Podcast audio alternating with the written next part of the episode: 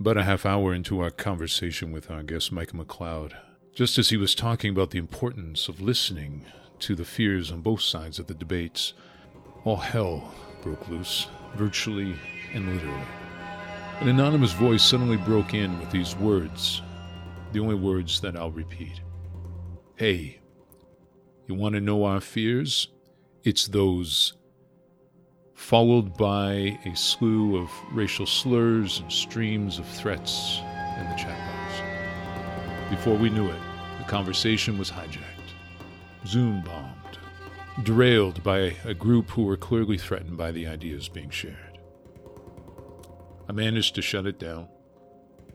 Professor McLeod resumed, but needless to say, the conversation wasn't quite the same after that. As you listen to the conversation between Daniel and Michael McLeod on when principles and politics collide and the landscape of this post Trump world, I hope that you keep that moment in the forefront of your mind, a moment that we did not anticipate and yet defines so much of the borders that we walk today. After the recorded episode, some stuck around to process what happened one person suggesting maybe we should reconsider hosting these conversations if we can't assure it's going to be safe. I pondered that for a moment. The idea of safe space. When the reality is our racialized brothers and sisters have to endure this in public spaces every day. There is no safe space for these conversations, and it leads to a second thought.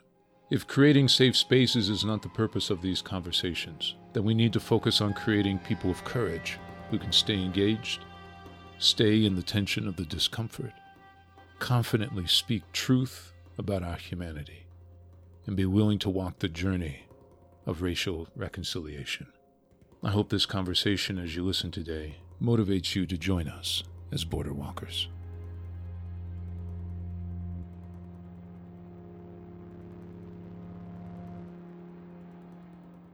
So, Dr. McLeod, Dr. Michael McLeod, when Lance and I first envisioned this project of border walkers, we knew that one of the most challenging cultural borders to cross in these days is politics.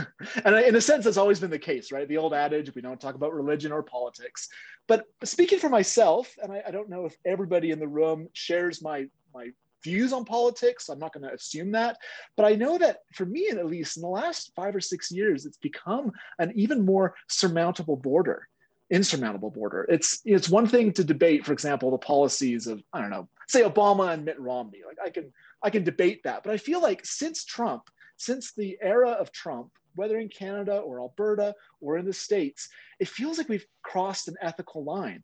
So, for me, anyways, if I have a friend, for example, who supports Donald Trump, um, I feel like it's not just a matter of disagreeing with them, it's that I can't quite trust their ethics, their sense of, of what they agree in the world. And I'm sure they think the same thing about me for supporting, say, Joe Biden. Um, and so, that's kind of why we wanted to talk to you about this uh, because you, you have spent you're a professor of political science at st mary's. You've spent decades thinking about politics learning about politics talking about politics. You're canadian but you've spent a lot of time in the states. And i want to ask you when you look at the landscape right now the political right and the political left what are the principles that are underlying this clash in politics. So, to reference the title of the conversation, when principles and politics collide, what do you see as the principles that are colliding? Well, thank you, Daniel, and, and thank you, Lance, to both of you for inviting me here today. Um, I think the conversation that we're going to have is an incredibly important one. And um, I hope and pray for those listening or and or watching that um, that that you feel like you're a participant in the process. So it's not just me uh, talking. Yes, I'm a professor, and we tend to use our we tend to talk all the time, uh, especially in the classroom, and and we we go on uh, too much. We're often too too too verbose, um, but um, you know. At the same time, I, I think the best professors are those who listen as well as they talk, um, who engage with their students in a, in a humble and and um, and forthcoming uh, uh, manner. Daniel, I think the best way to, to, to answer your question is to think about, you know, who am I and where did I come from? And it's interesting. My my background is somebody. Um, yes, I'm a professor right now of politics at St. Mary's. I've been that for six years. Um, and prior to that, I taught uh, for another five, six years in Oregon. But I've been teaching full time, but I've been teaching uh, political science courses for almost 20 years, both in Canada and the United States. But I'm, I'm not defined by being, um, you know, just a, a political scientist. Uh, my father was in the military. His father was in the military, fought at, at Dieppe fame and D-Day in World War II. My mother grew up in extreme poverty in eastern New Brunswick. And for those, if there's any Americans listening, Eastern New Brunswick is you might as well call it Appalachia. It's the it's it's the same.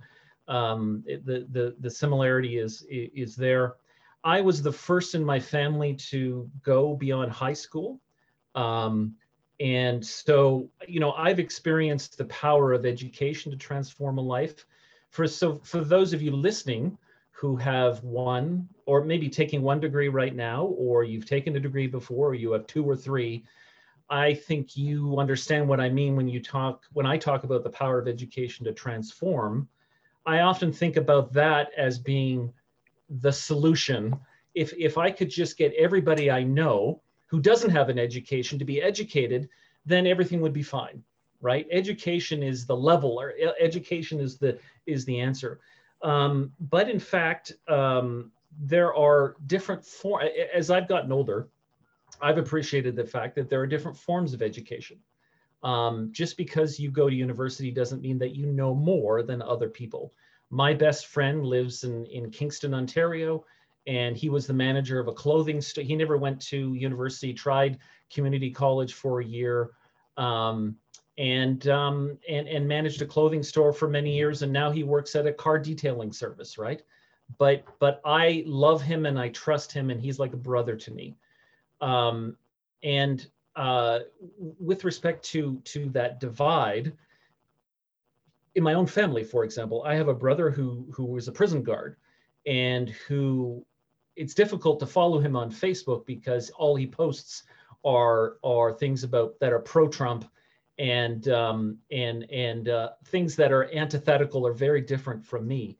I was having a conversation with my mother, who's in her mid late 70s, uh, conversation with her a month ago, and she swore, "No damn way, I'm getting the vaccine. You know, I'm not getting shot.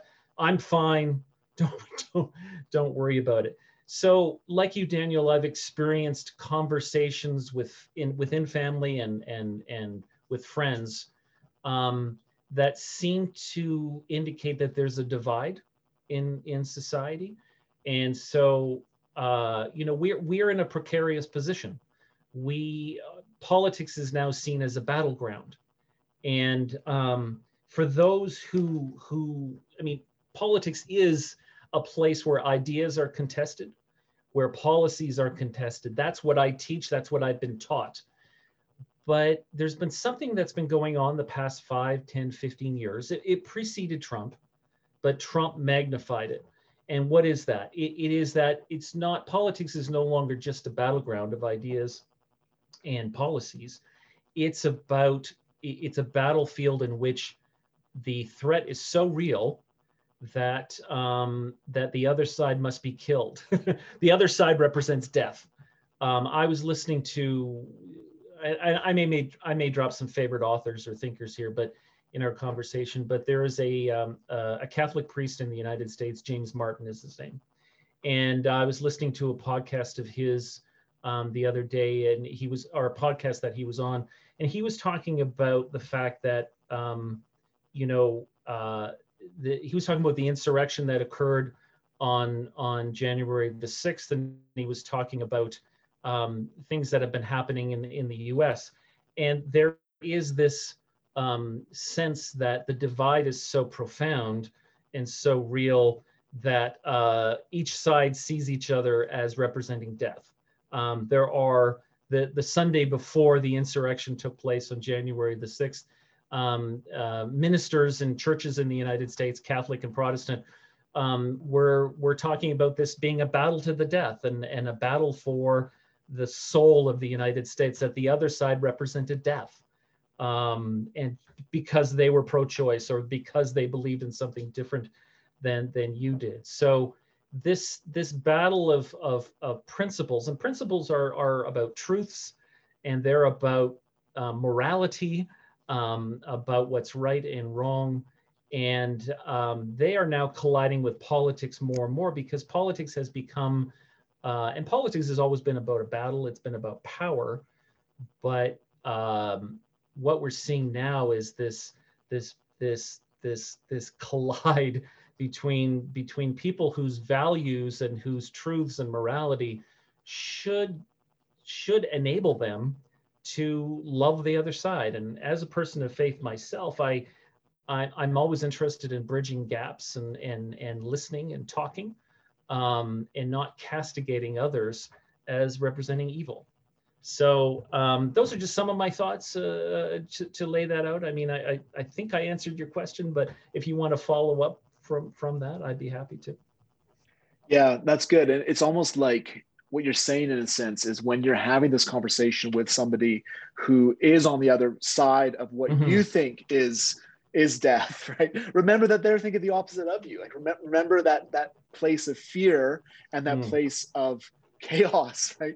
That's coming from that. Um, i'm thinking back even to you and I were both in our previous Border Walkers conversation with Mako, he talks about the ego, the ego of the artist, and how mm. we're trained as artists to have egos. I think that's true of politics. We're, we're trained mm-hmm. when it comes to politics to have egos and to push yes. that and, and to, to put that aside is one way to um, to do that. Now you're training in politics. Then you mentioned yeah. the years you spent studying it. How does mm. that help you see what's happening right now? Like if you in terms of these these contrasting views and, and in mm-hmm. canada in the states in alberta what would you identify as being what's driving that fear why would you say that the fear of death the fear yeah. of the other is so extreme just to lay that out for for both sides to kind of give us a playing field yeah well you know as a political scientist i'm i'm trained to to understand political phenomena from 35000 feet and and to to look at structures and systems and to be able, be able to identify um, realities that people don't think about on a day-to-day basis. And so you know i i have been um, looking at um, systems and, and trying to understand uh, you know where are we at now? How did we get here? And and how does my training give me the ability to to zero in on some of these phenomena? Um, you know, I, I, I wouldn't be the only one to point out that, you know, where we're at now includes, um, you know, we live in a very low trust environment right now. We have, there is deep skepticism and resentment of elites, of experts, of expertise. There's a great book that came out a couple of years ago called The Death of Expertise by Tom Nichols. I would, I would recommend that. Um, the, the resentments and skepticism of elites, though, is in part the I, I, I believe it, it's due to some of these longer term phenomena and longer term realities that that have um, really manifest themselves in the past decade or two, particularly since the the for the United States, particularly since the 2008 economic uh, recession, but but even before that and after that in different countries um, around the world. So in, in terms of you know what does my training tell me and and what do I look at? Well, I look at you know the the economic uh, realities. Um, we lived in in what political scientists call a neoliberal uh, environment uh, for the past 30 years and 30 to 40 years in which there was lots of restructuring going on um, that, on the one hand, um, was powerful enough to stimulate new economic growth, but on the other hand, created new and exacerbated inequality, economic inequality amongst uh, classes. And, and in Canada, and it's much, much more so in the United States than it is in Canada, but it still exists in Canada um, and, and in Europe and most advanced industrialized economies, the inequality um, has become exacerbated to the point where you have you have educated elites who in the United States they live on the coasts or in, in major urban areas in between but um, and in Canada, likewise, they live in cities versus rural urban areas. Um, but but the gap between people who it is believed, it is perceived by people without education or people who feel on the outside that um, there are others who have power, others who are more advantaged uh, than than we are. So there there is an economic restructuring that has taken place that has we're we're bearing fruit, as it were, of this um, of this economic restructuring. Uh, another one uh, that that is important to understand is this economic restructuring took place when technological change was ramping up, and so um, the the advancement of technology in the past 20 to 30 years, those of us who are old enough to to recall uh, the days without the internet, the days without personal computers, the days without social media, um, and this is the other thing that that if you take on the economic changes that have taken place that have resulted in these structural changes, if you add on technological change, um, and again, technolo- technological change has been constant throughout history. We just happen to be thrown in in in a time when if you combine the technological change along with the other things that are going on, we live both in an increasingly globalized world, yet also in a very localized world too. You've got both things um, happening, and and the the tremendous pace of that change is disorienting. And that's probably the third factor that I think I've thought a lot about is um, the social upheaval that that has occurred, um, that is occurring.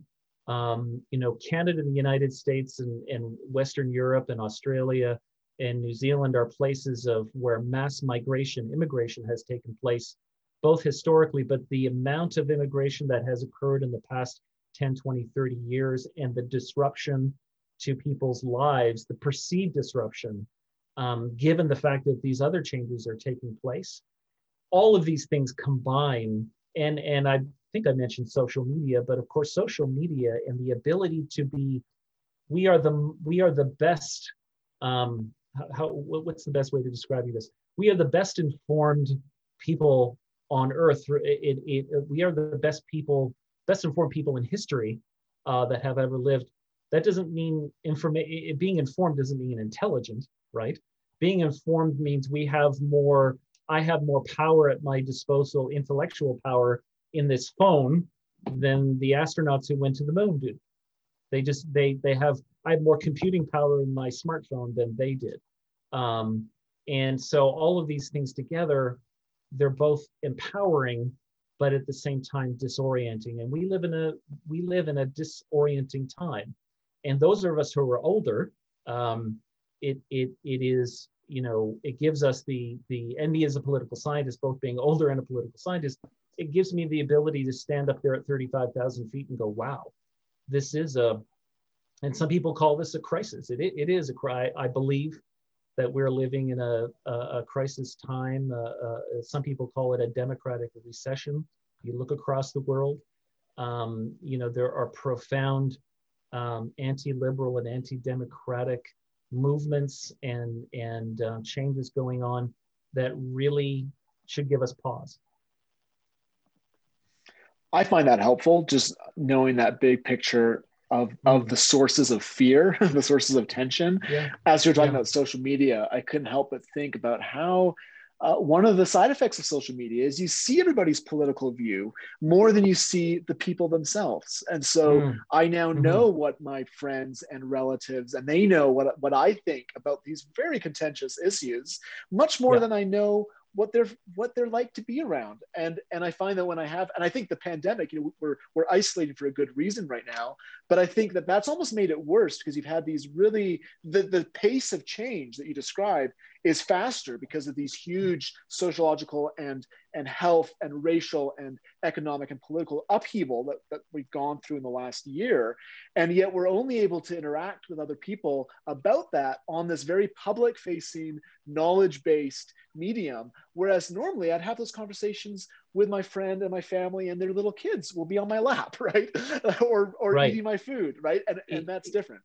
I, I was thinking of the word de- dehumanization um, as we're talking because the you add all of these things onto the COVID pandemic, and you're talking about a time when humans might might think that they're connecting and and with others, but they're really not. Um, I, have been fortunate enough to be on sabbatical for the past year, so I haven't had to teach as much as my colleagues do. But if there's one thing that I know from talking to colleagues, and I did this last um, uh, April, May, June as well, um, to, having a class over Zoom or having these conversations over media, um, while while technologically fascinating, because we couldn't have done this 20 years ago.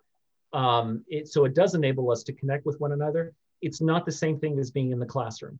Um, you're not able to sit with your niece on your lap. You're right. You're not able to connect with human beings.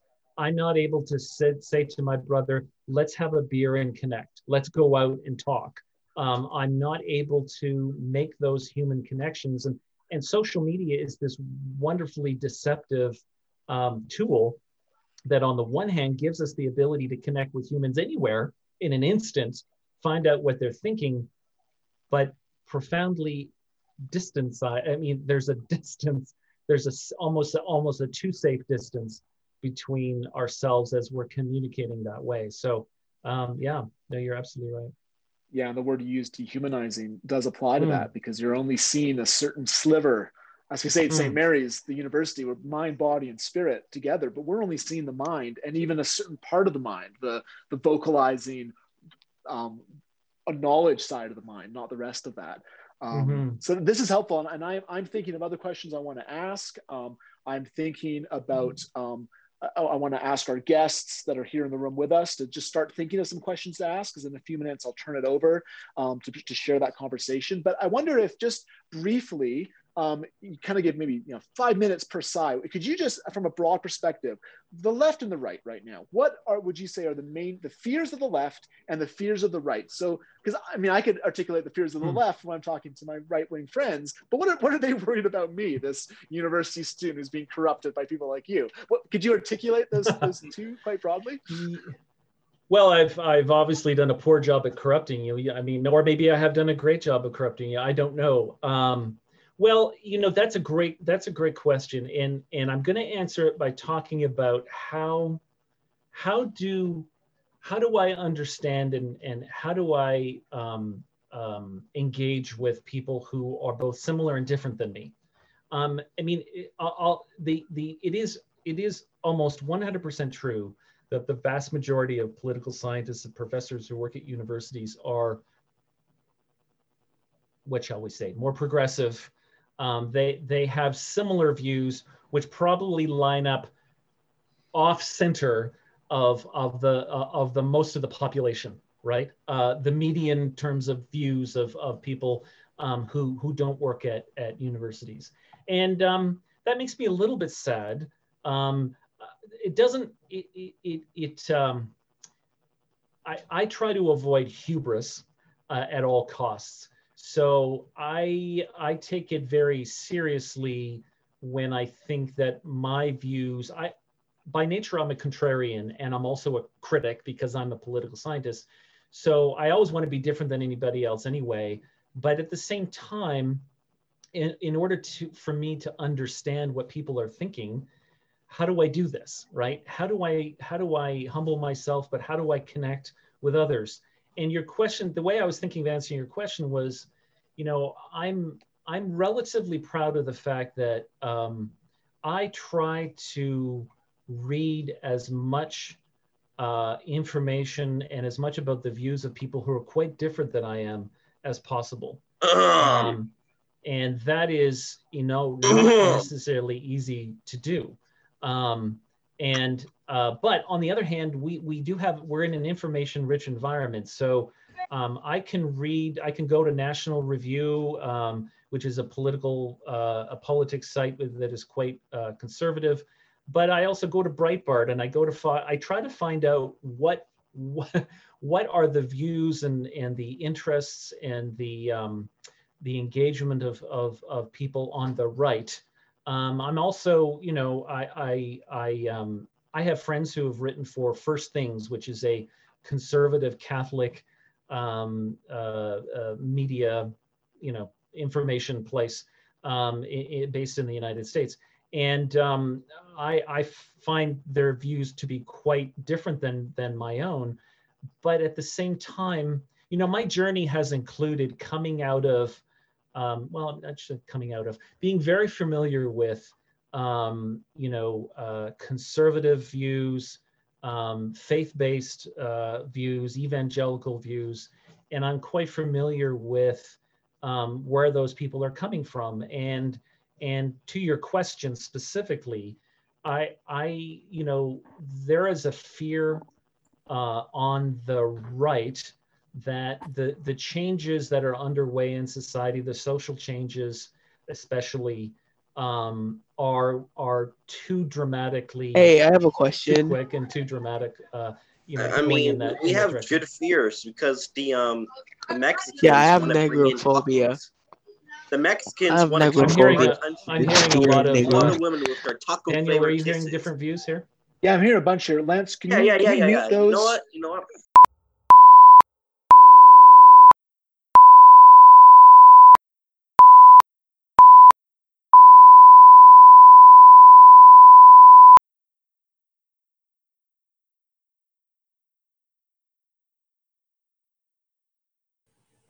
Okay. Thank you. Yeah, thank you. My apologies to that, everybody. I know that's very unsettling. I think it is also exactly why we have these conversations, precisely because we live in a, uh, a world where many people are angry mm. and don't know how to express themselves in a way that's constructive. And that's exactly what we're trying yeah. to do here. So, Professor McLeod, if, if you need to take a moment and, and uh, sort of catch your breath, if anybody needs to do that, uh, come back uh, to come back in, then by all means uh, do so. That uh, that's never it's never a good experience when you feel uh, a space we're trying to create is in, invaded like that. But I think we're okay. We have control of all the we have control of the conversation again. So you're good to go. Thanks, Professor. Yeah, no problem at all. And listen, you know, I've been teaching for 20 years. I haven't had quite those things happen in class, but I've had enough disruption and enough um, fights, you know, in class to to in different courses to um, you know these things happen. So I appreciate it. Thank you. I don't know if I answered Daniel's. I'm trying to remember, Daniel. Did I answer your question? Or I can't. I can't. I can't quite remember. I think I did in terms of. Well, I, I was going to say um, uh, listening to to others is important, right? Going, trying to figure out, um, trying to humble yourself. You know, we there are 7.87 billion people in the world today. You know, humble yourself to think that you're you're just one of those people. And and me as a political scientist, I, I try to engage for uh, you know from people from different perspectives. Now there are extreme perspectives. We heard some of those extreme perspectives being voiced um, uh, uh, today. But um, you know, I, I, think it's incredibly important to to recognize um, that there are people who see um, you know the quickness of, of social change and and the economic um, disenfranchisement disenfranchisement that they or their families have felt um, as being real and as being substantive I, I think um, you know uh, some of you have read J.D. Vance, uh, an author in the United States. His his book, which has now become a Netflix series called Hillbilly Elegy.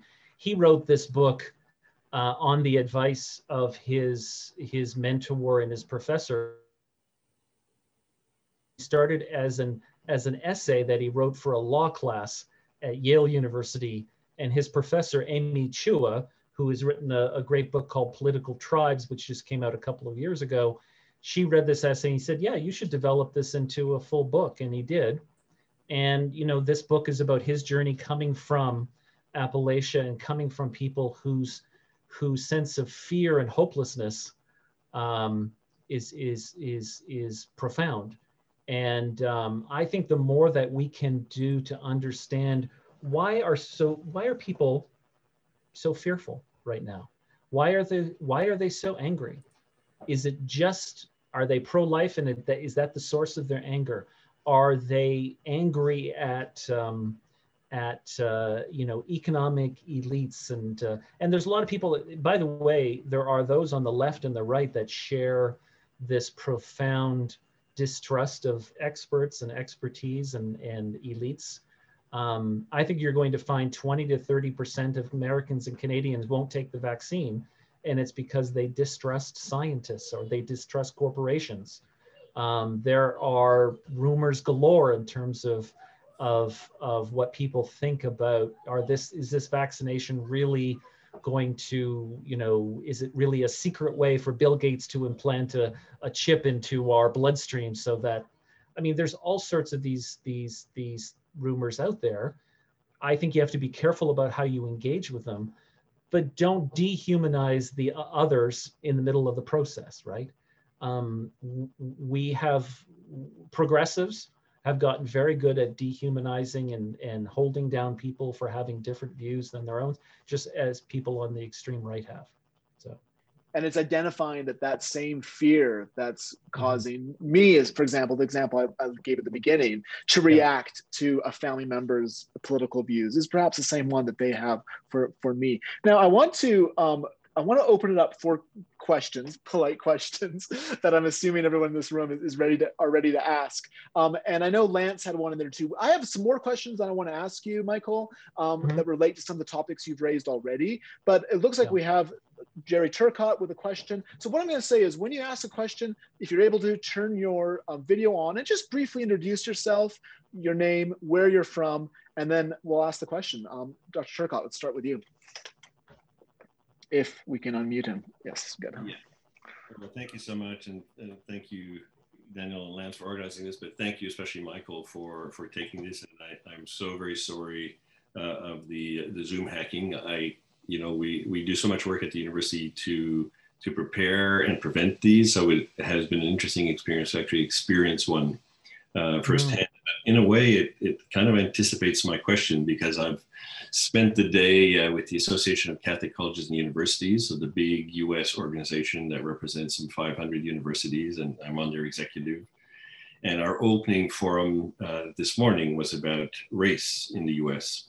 And one of the very interesting um, opening slides from the keynote speaker uh, was um, pointing out that the political divide is actually racial. And so the mm-hmm. statistics, and I, I was hoping maybe you could comment a little bit about this because we haven't really talked about it in this, this, you know, the haves, the have-nots, that kind of piece. But uh, the statistics that he was presenting are that over 87% of Black voters voted for Biden, uh, 80% of white uh, evangelicals voted for Trump. Um, 73% of Protestants in the US voted for, um, for Trump. 66% of Latinos. And so there's a real racial divide in this political chasm in the US. And, and I know it, it's, it's here in Canada too, to, to maybe a different configuration, but, but we can't be naive to think it's not here as well. So I wonder if you could talk about that uh, as a different factor too, uh, which of course inflects this in, in a, and as you saw from the Zoom hack, uh, bombing, mm-hmm. right? Yeah. useful in another way, that kind of anger and simplicity um, about how race is positioned. Mm-hmm. Thank you. Thank you, Gerry. Thank you um, for asking that question.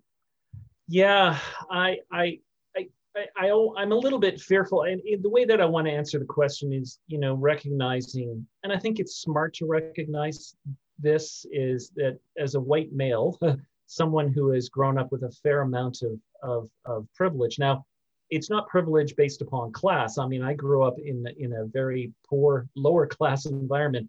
Um, but it also happened to be in that lower class environment that I saw attitudes towards race and towards others that that was very um, sometimes extreme and sometimes uh, uh, unhealthy. Um, that being said, as I've progressed in my life and I've I've I have I've had the advantages of education and the advantages of uh, advantages of mobility. Um, I've I've been to many countries around the world. I've lived in Canada, the United States, and multiple places. And one thing that always confounded me, um, especially in the United States, was race and the racial divide.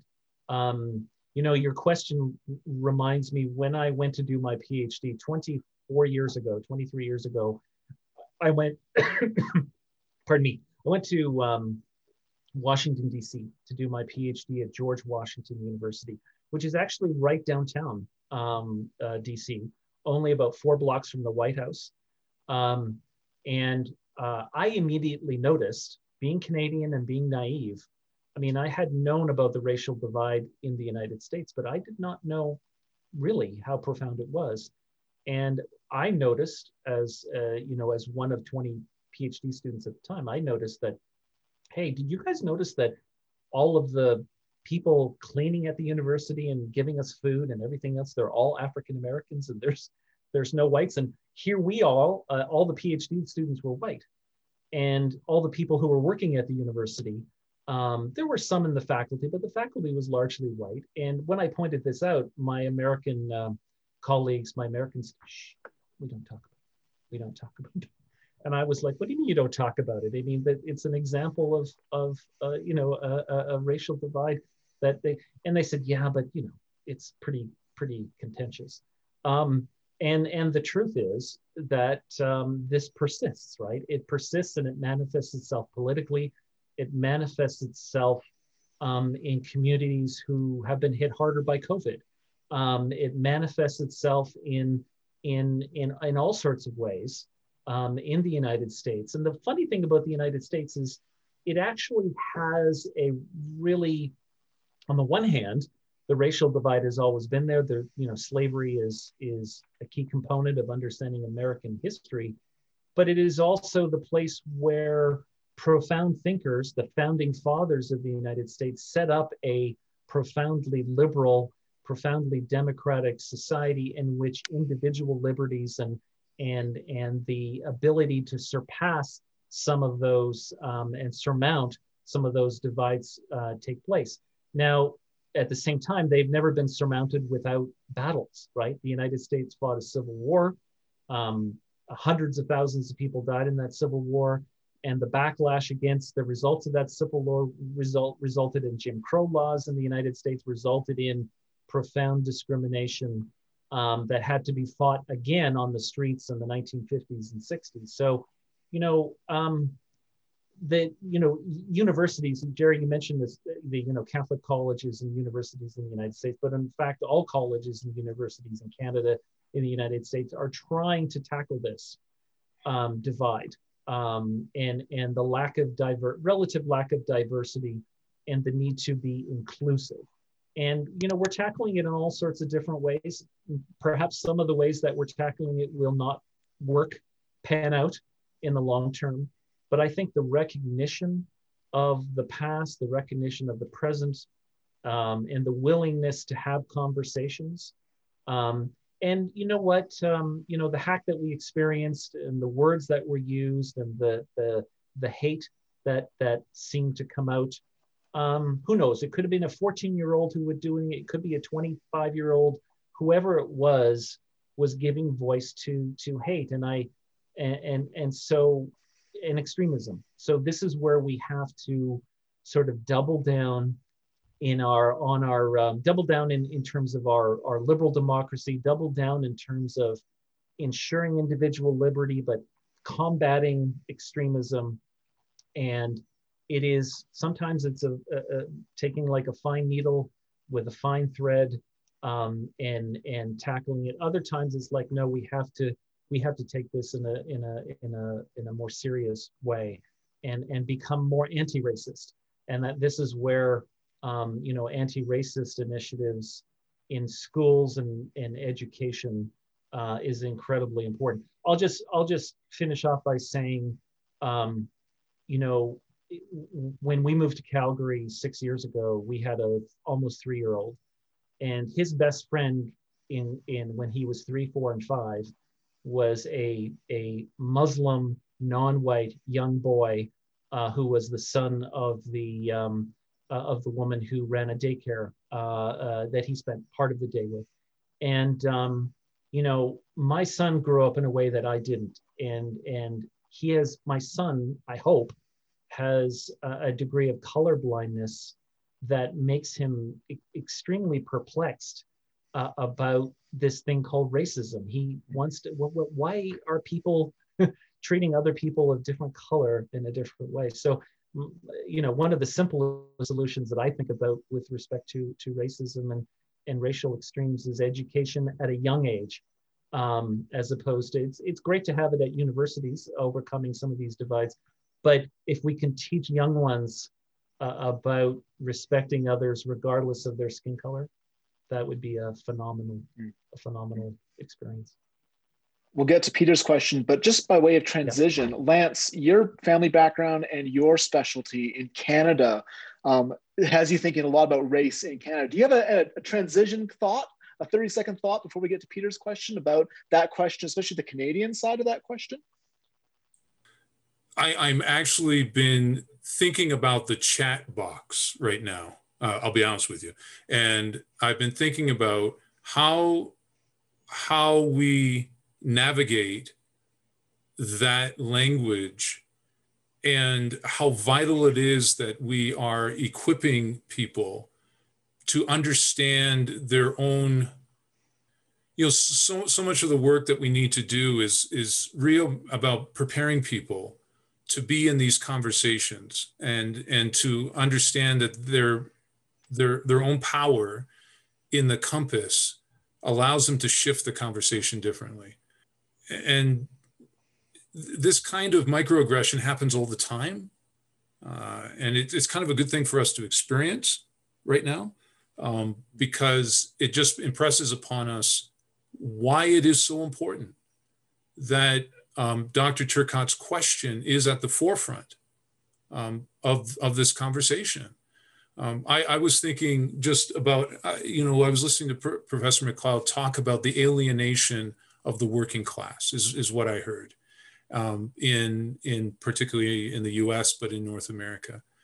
And how the narrative uh, is shaped by this this narrative of competition against the immigrant labor identified by their visible racial minority status. And so it's a it's just an inherent part of their sense of alienation that the enemy is the one who looks different. And so smart people tap into this, to your point about education, and uh, and and they tap into this instinctive suspicion or lack of trust, as Professor McLeod talked about, of the other as being the real threat. And so it's um, it's not rational, but it's such a it's a, a subconscious part of our narrative today, and um, and we're assaulted by it all the time. Uh, and so I, I, I, appreciate Dr. Turcotte bringing it forward and, uh, and, and the fact that we're beginning to talk about it is such a great step because when we can consciously change the narrative through intentional conversation, I, I, I think that's how we're going to see some transformation take place. Mm-hmm. So, I know, Lance, when I, you and I sat down. Uh, I, I only I offer that not because I, I'm not sure that it was really tangential or a good transition, but that was just my thought to your question. No, thank you. And I, one of the things you and I, Lance, identified when we first sat down to start this initiative, we said we need to talk about politics and we need to talk about race. So that's a conversation we hope to have on border walkers in the future more explicitly. But I, am glad that it's part of this conversation as well. Um, Peter, could you please introduce yourself and um, and give us your question? Okay, perfect. Um, thank you, Dr. McLeod, always for your wisdom, uh, and for Lance uh, and Daniel for organizing all this. And so I apologize for joining late. So perhaps if this was already addressed, um, forgive me. Um, but listening to you talk, Michael, um, and and others as well, um, Lance and Daniel, for me at least, you know, my methodological pedagogy is one of uh, Catholic social action, basic methodology of see, judge, act. So I think today we've identified the problem, we're able to see it concretely. We're sort of judging it, realizing there's some real tensions and problems here. So my question moves towards that third step, one of action. And so I've heard so far, Michael, before you were speaking about this idea of we need, you know, intentional conversation. And I agree with you 100% on that my question is how to have those conversations, especially with those who seem reluctant to engage the other. You mentioned yourself, someone who makes intentional efforts to see the other perspective, either from the far left or the far right. Um, and I think that makes you exceedingly rare because vast majority of people tend to get their news filtered with an intentional bias. So they want that bias. So, I mean, you look at sort of mainstream media um, who claim to be unbiased, their ratings are dropping. It's the more groups like Fox News to the right or um, MSNBC on the left. Um, people name their bias and they want that bias. Um, so the challenge I see is how do you try to have conversations with the other? Because anytime you try to bring in an opposing viewpoint, it's quickly viewed with extreme suspicion because it's not part of our echo chamber. So I'm looking for some practical suggestions, if you have any, of how do we help engage or start that conversation with those that seem most reluctant to have them. Yeah. Thank you. You know, that's a great question, Peter. And it's even more nefarious than that.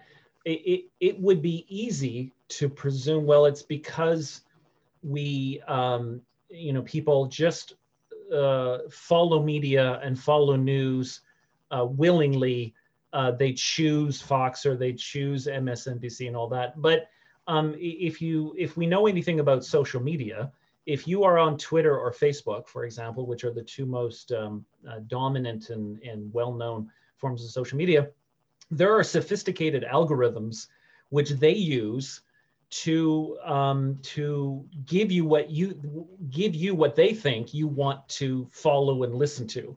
Um, so uh, you are being um, channeled into viewpoints similar to your own, as opposed to the opposite, right?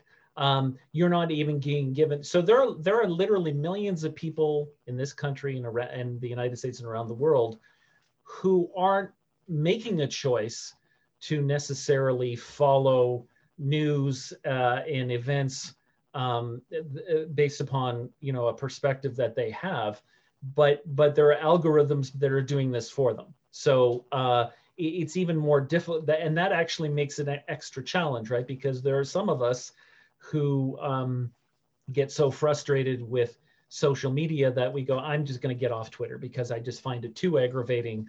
Um, and and too annoying and and the same thing with with with facebook but coming back to your point is you know how do we how do we bridge gaps how do we practically and you know this is a this is this is where the rubber hits the road and this is where uh, there is no no easy solution i was listening to a um, a, a, a, talk by the, the woman I mentioned earlier, Amy Chua, C H U A, who wrote the book on political tribes and uh, are called political tribes. And, and you know, tribalism um, is a feature of, of most countries and, and, and, um, and, and it, throughout human history. We, we are, humans are by nature, we want to hang in, around in groups and with common identities. And it just so happens though that we've, we've conquered this tendency to tribalize um, in, in Western inv- industrial advanced uh, countries with, with massive migration, we've been able to conquer to some extent the tribalism and, and, and um, hanging around in groups of common identities by, by you know, mixing people together to become citizens first of a country. And then, yes, you can be Italian Canadian, but you know, you're going to run into many people who aren't Italian Canadian, but we're all Canadians, right? Um, to overcome though what we're we are living in a, an increasingly tribalized environment we are living in a time because of social media because of alienation and all those things that you mentioned we are living in a time when it's actually almost seeming like it's reversing itself right we are we are or we are becoming more like um, countries around the world who are often torn apart by by these tribes so I was listening to the the presentation by Amy Chua and she Chua and she was throwing out a lot of different ideas.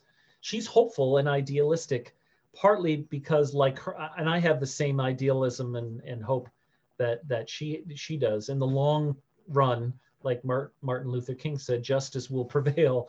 Um, but you know, she she was bouncing off ideas and and things that she'd heard about that young and and older Americans are doing to overcome some of the polarization. Um, for example, she mentioned uh, there's a group in San Francisco, um, a couple of, of, of, women in San Francisco um, realized that they had never, neither one of them had ever talked to a Trump voter. after the election of 2016. So they created a new organization called Make America Dinner Again, and um, and Make America Dinner Again is is um, the idea of inviting people who of, of different political persuasions of yourself to come over for dinner, to have dinner with people who voted differently than than than yourself, and and it's small, very that seems very small and very um, uh, minuscule in terms of the progress that it could make. But I honestly think, you know, each one of us has been given gifts, right? Um, and um, uh, uh, to overcome fear, you you have to, and this is where my my faith. I mean, my my faith tells me perfect love casts out all fear, right? Um, and uh, and but we are living in an environment, and this is a Father James Martin quote, where perfect fear seems to be casting out love, right? And to overcome that fear uh, means humbling yourself, means listening to others who have different viewpoints than yourself. It, it, it requires work, um, and and yet that type of work is is done by you know people who are motivated to change, um, and and I'm speaking right now in a, in a province, um, in, in a, in, a, locality in a province that is is has been undergoing crisis for a number of years in a number of different facets, economic and and political change, and as I say, crisis. Um, there's no reason why um, you know people can't. Uh, I'm interested in bridging gaps, and I'm interested in listening to others. So I, I think it is um, you know finding a way through uh, people who are motivated to change find someone else who's who's of a different political perspective from your own but just as interested in bridging that gap maybe that's a practical uh, solution i don't know i know that most of my mandate is to create a learning environment with students so that they can listen to each other people of different persuasions in the classroom can start talking uh, uh, uh, with each other as opposed to past each other. So. Mm. It's helpful too, because even just the way you phrase it vocationally, like the dinner, the classroom, what is something that's a vocational gift that you have, and what is the community that you have that you can that you can do that? And then the other thing I noticed from your answer is the spiritual component, um, which is mm I think, I think that goes back to our previous conversation with Makoto Fujimura that you can listen to on our podcast feed now, where he says to be a good artist, you have to put your ego aside. And to be a good bridge builder or border walker, you have to put your ego aside. And that takes a spiritual change in my own heart. I can't do that by myself, ultimately. Um, and so I think there's a, there's a spiritual component to that as well. Um, I think we have time for one more question from the audience. And then there's, I have, a, I have a few follow-up questions and, and then we'll wrap it up. Is there somebody who would like to? Oh yes, um, Jocelyn. Um, I think you're gonna have to unmute her, Lance. My question is very simple, actually. Uh, we talked about the people who are educated. We talked about the people who are right and left. We talked about all this. And one of the things we're forgetting to do is that anger comes from within, emotions mm. come from within. And as anybody try to understand themselves first, before we can we can go and try to understand others? Because as soon as we go and talk to someone that is not that is different than us uh, i think we the ego's in the way like you just said. The ego's in the way and then we add to our frustration. So we add to.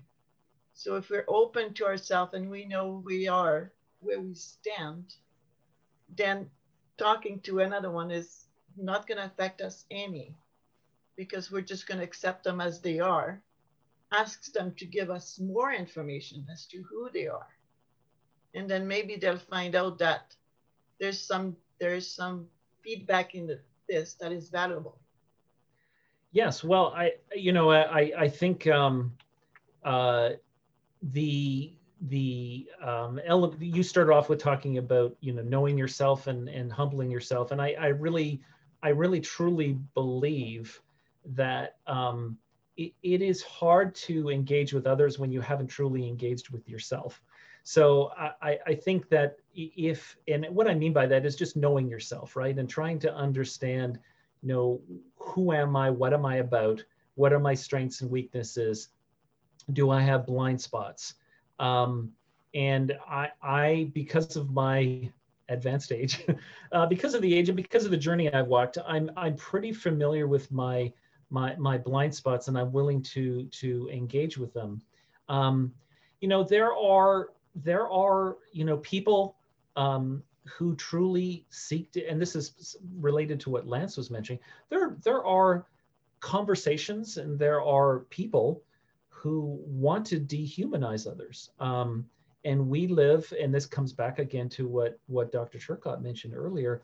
You know, one of the what I find about racism that's so nefarious, um, and and sexism has it's, it's nefarious in its own way too. But I, what I find about racism and the particular ways that it gets expressed, it is a form of dehumanization, right? It is a form of categorization that puts people of, of a different ethnicity, a different color, a different background than your own, it puts them in a box to be boxed away and and and put away as not quite as human as yourself. So I I think that as as important as it is to engage uh, with other people, uh, to be respectful, um, to be humble, um, I don't think that we want to allow extremism, extreme views, to um, seep in and and um, and and poison the well, uh, as it were. And and and I know that that's you know that walks a very that that is a very difficult thing to do in a liberal society in which we we privilege freedom, freedom of speech and freedom uh, of religious expression, all sorts of freedoms. If we allow the extremists to have their own freedom, are we not going to you know risk the the the possibility in a time when social media and information is so easily spread that we could end up with instead of 2% of the population being like that we can end up with 12 or 18% that people might find themselves being sucked into qanon conspiracies or sucked into you know racial uh, racialized thinking. That you know that is a that is a risk. And you know that is something we need um, we need flag bearers and we need uh, watchtower guards who will stand there and go, you know, this this is a danger. Red flag, uh, a red light flashing. So. Can you give us an example of a conversation or, or a mode of being? You've kind of given it already, the curiosity, but can you give us an example of conversations you've had with those friends that have given you hope and, and what maybe just summarize what strategies you have when you when you're in those conversations I look for commonalities. I look for common links. Um, you know, my best friend and I both like football, but he's a big Tom Brady fan, and I hate Tom Brady. So I'm going to be, you know, cheering for the Chiefs on on Sunday. And and so what you're looking for in in in conversations and uh, with people to to just to continue the friendship or mm. to go beyond where you're from is to look for things that you share look for um, uh, you know you both could be dog lovers. You both could be I, I know that there are people who even even people who who have views which are quite extreme from my own and very different from my own. They love their dogs just as much as i love my own.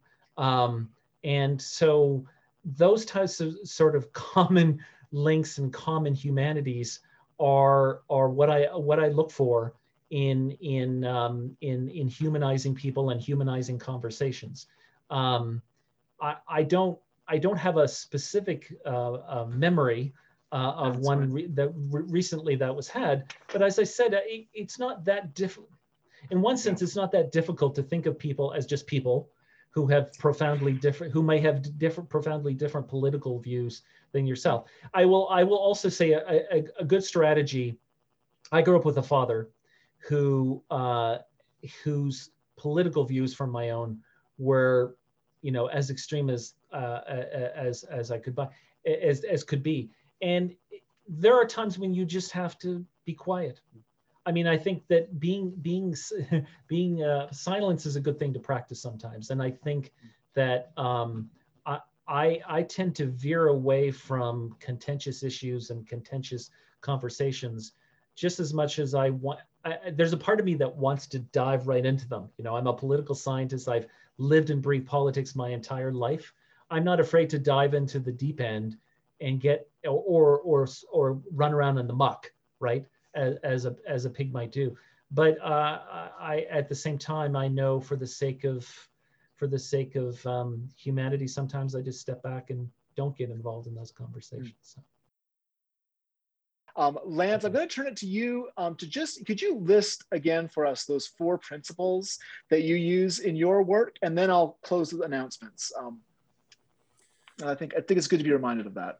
Yeah, sure. You know, it, it speaks so much of, of um, even our experience today. Um, when, when we, we talk about these conversations, it's so vital that we understand both mentally, emotionally, spiritually what we're being asked to do. And we can see even this moment that above all, uh, it takes courage to stay in the conversation. Um, I think one, one of the misconceptions about, about this work of being a border walker that Daniel and I are quickly appreciating, we're not entering into safe space. That, that hinterland between the tribal boundaries is where a lot of these threats are being lived out every day. And it's so vital that we stay engaged, uh, that we expect discomfort, because uh, it, it, that's precisely what the boundaries are all about. It's the place where these conflicts are happening at so many levels. It's also knowing ourselves, and I really appreciate what Jocelyn uh, shared with us about knowing ourselves well enough to speak our truth. And by that is to know our own story and how our lived experiences shape um, our convictions and our values.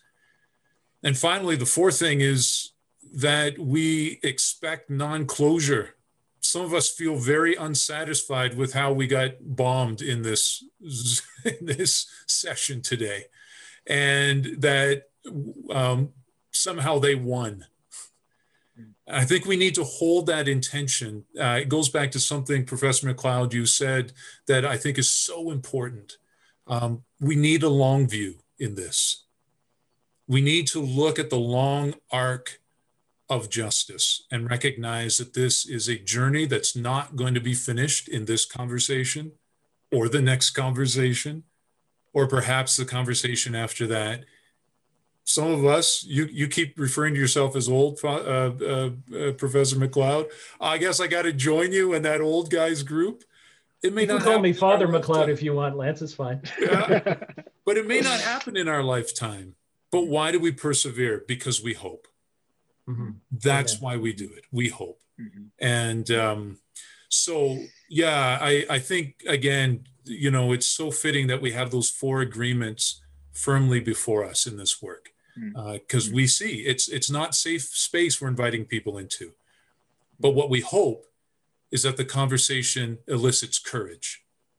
And um, and and i i'm grateful for for professor mcleod giving us I, I think that sense of courage about the conversation because you you've been walking it very quietly but with i think a tremendous sense of of wisdom. So i'm grateful for that. And i'm thankful for everyone who joined us, those who asked questions, and those who just listened, because it gives me hope as well to know that we're doing this in conversation, we're doing this together. And this conversation has certainly given me a lot of things to challenge myself on, but also a lot of hope. And if you're like me and you need to listen to it again, it will be out as a podcast. Just search Border Walkers in whatever podcast app you use. Um, and it usually comes out about a week once Lance and I get the edits done. You can also listen to our last conversation with Makoto Fujimura, which I've alluded to more than once. And then behind me, I'm trying this to see if this works at all. Um, you'll see details of our next conversation, which is um, with Marilyn McEntyre. And it's called, you can't see the top there, it's called um, Speaking Peace in a Climate of Conflict. And Marilyn McEntyre is, um, she, she taught literature courses for most of her life, and then she was the professor of medical humanities at Berkeley. Um, and so she herself is a border walker and going between language and science. Uh, but she's written a couple of really wise, excellent books on how to pursue speak, uh, pursue peace and pursue truth and beauty in our climate. So we're going to be having her on February 19th. Um, at 6.30 p.m. That's two Fridays from now. We really hope you can join us. And again, thank you so much for coming here.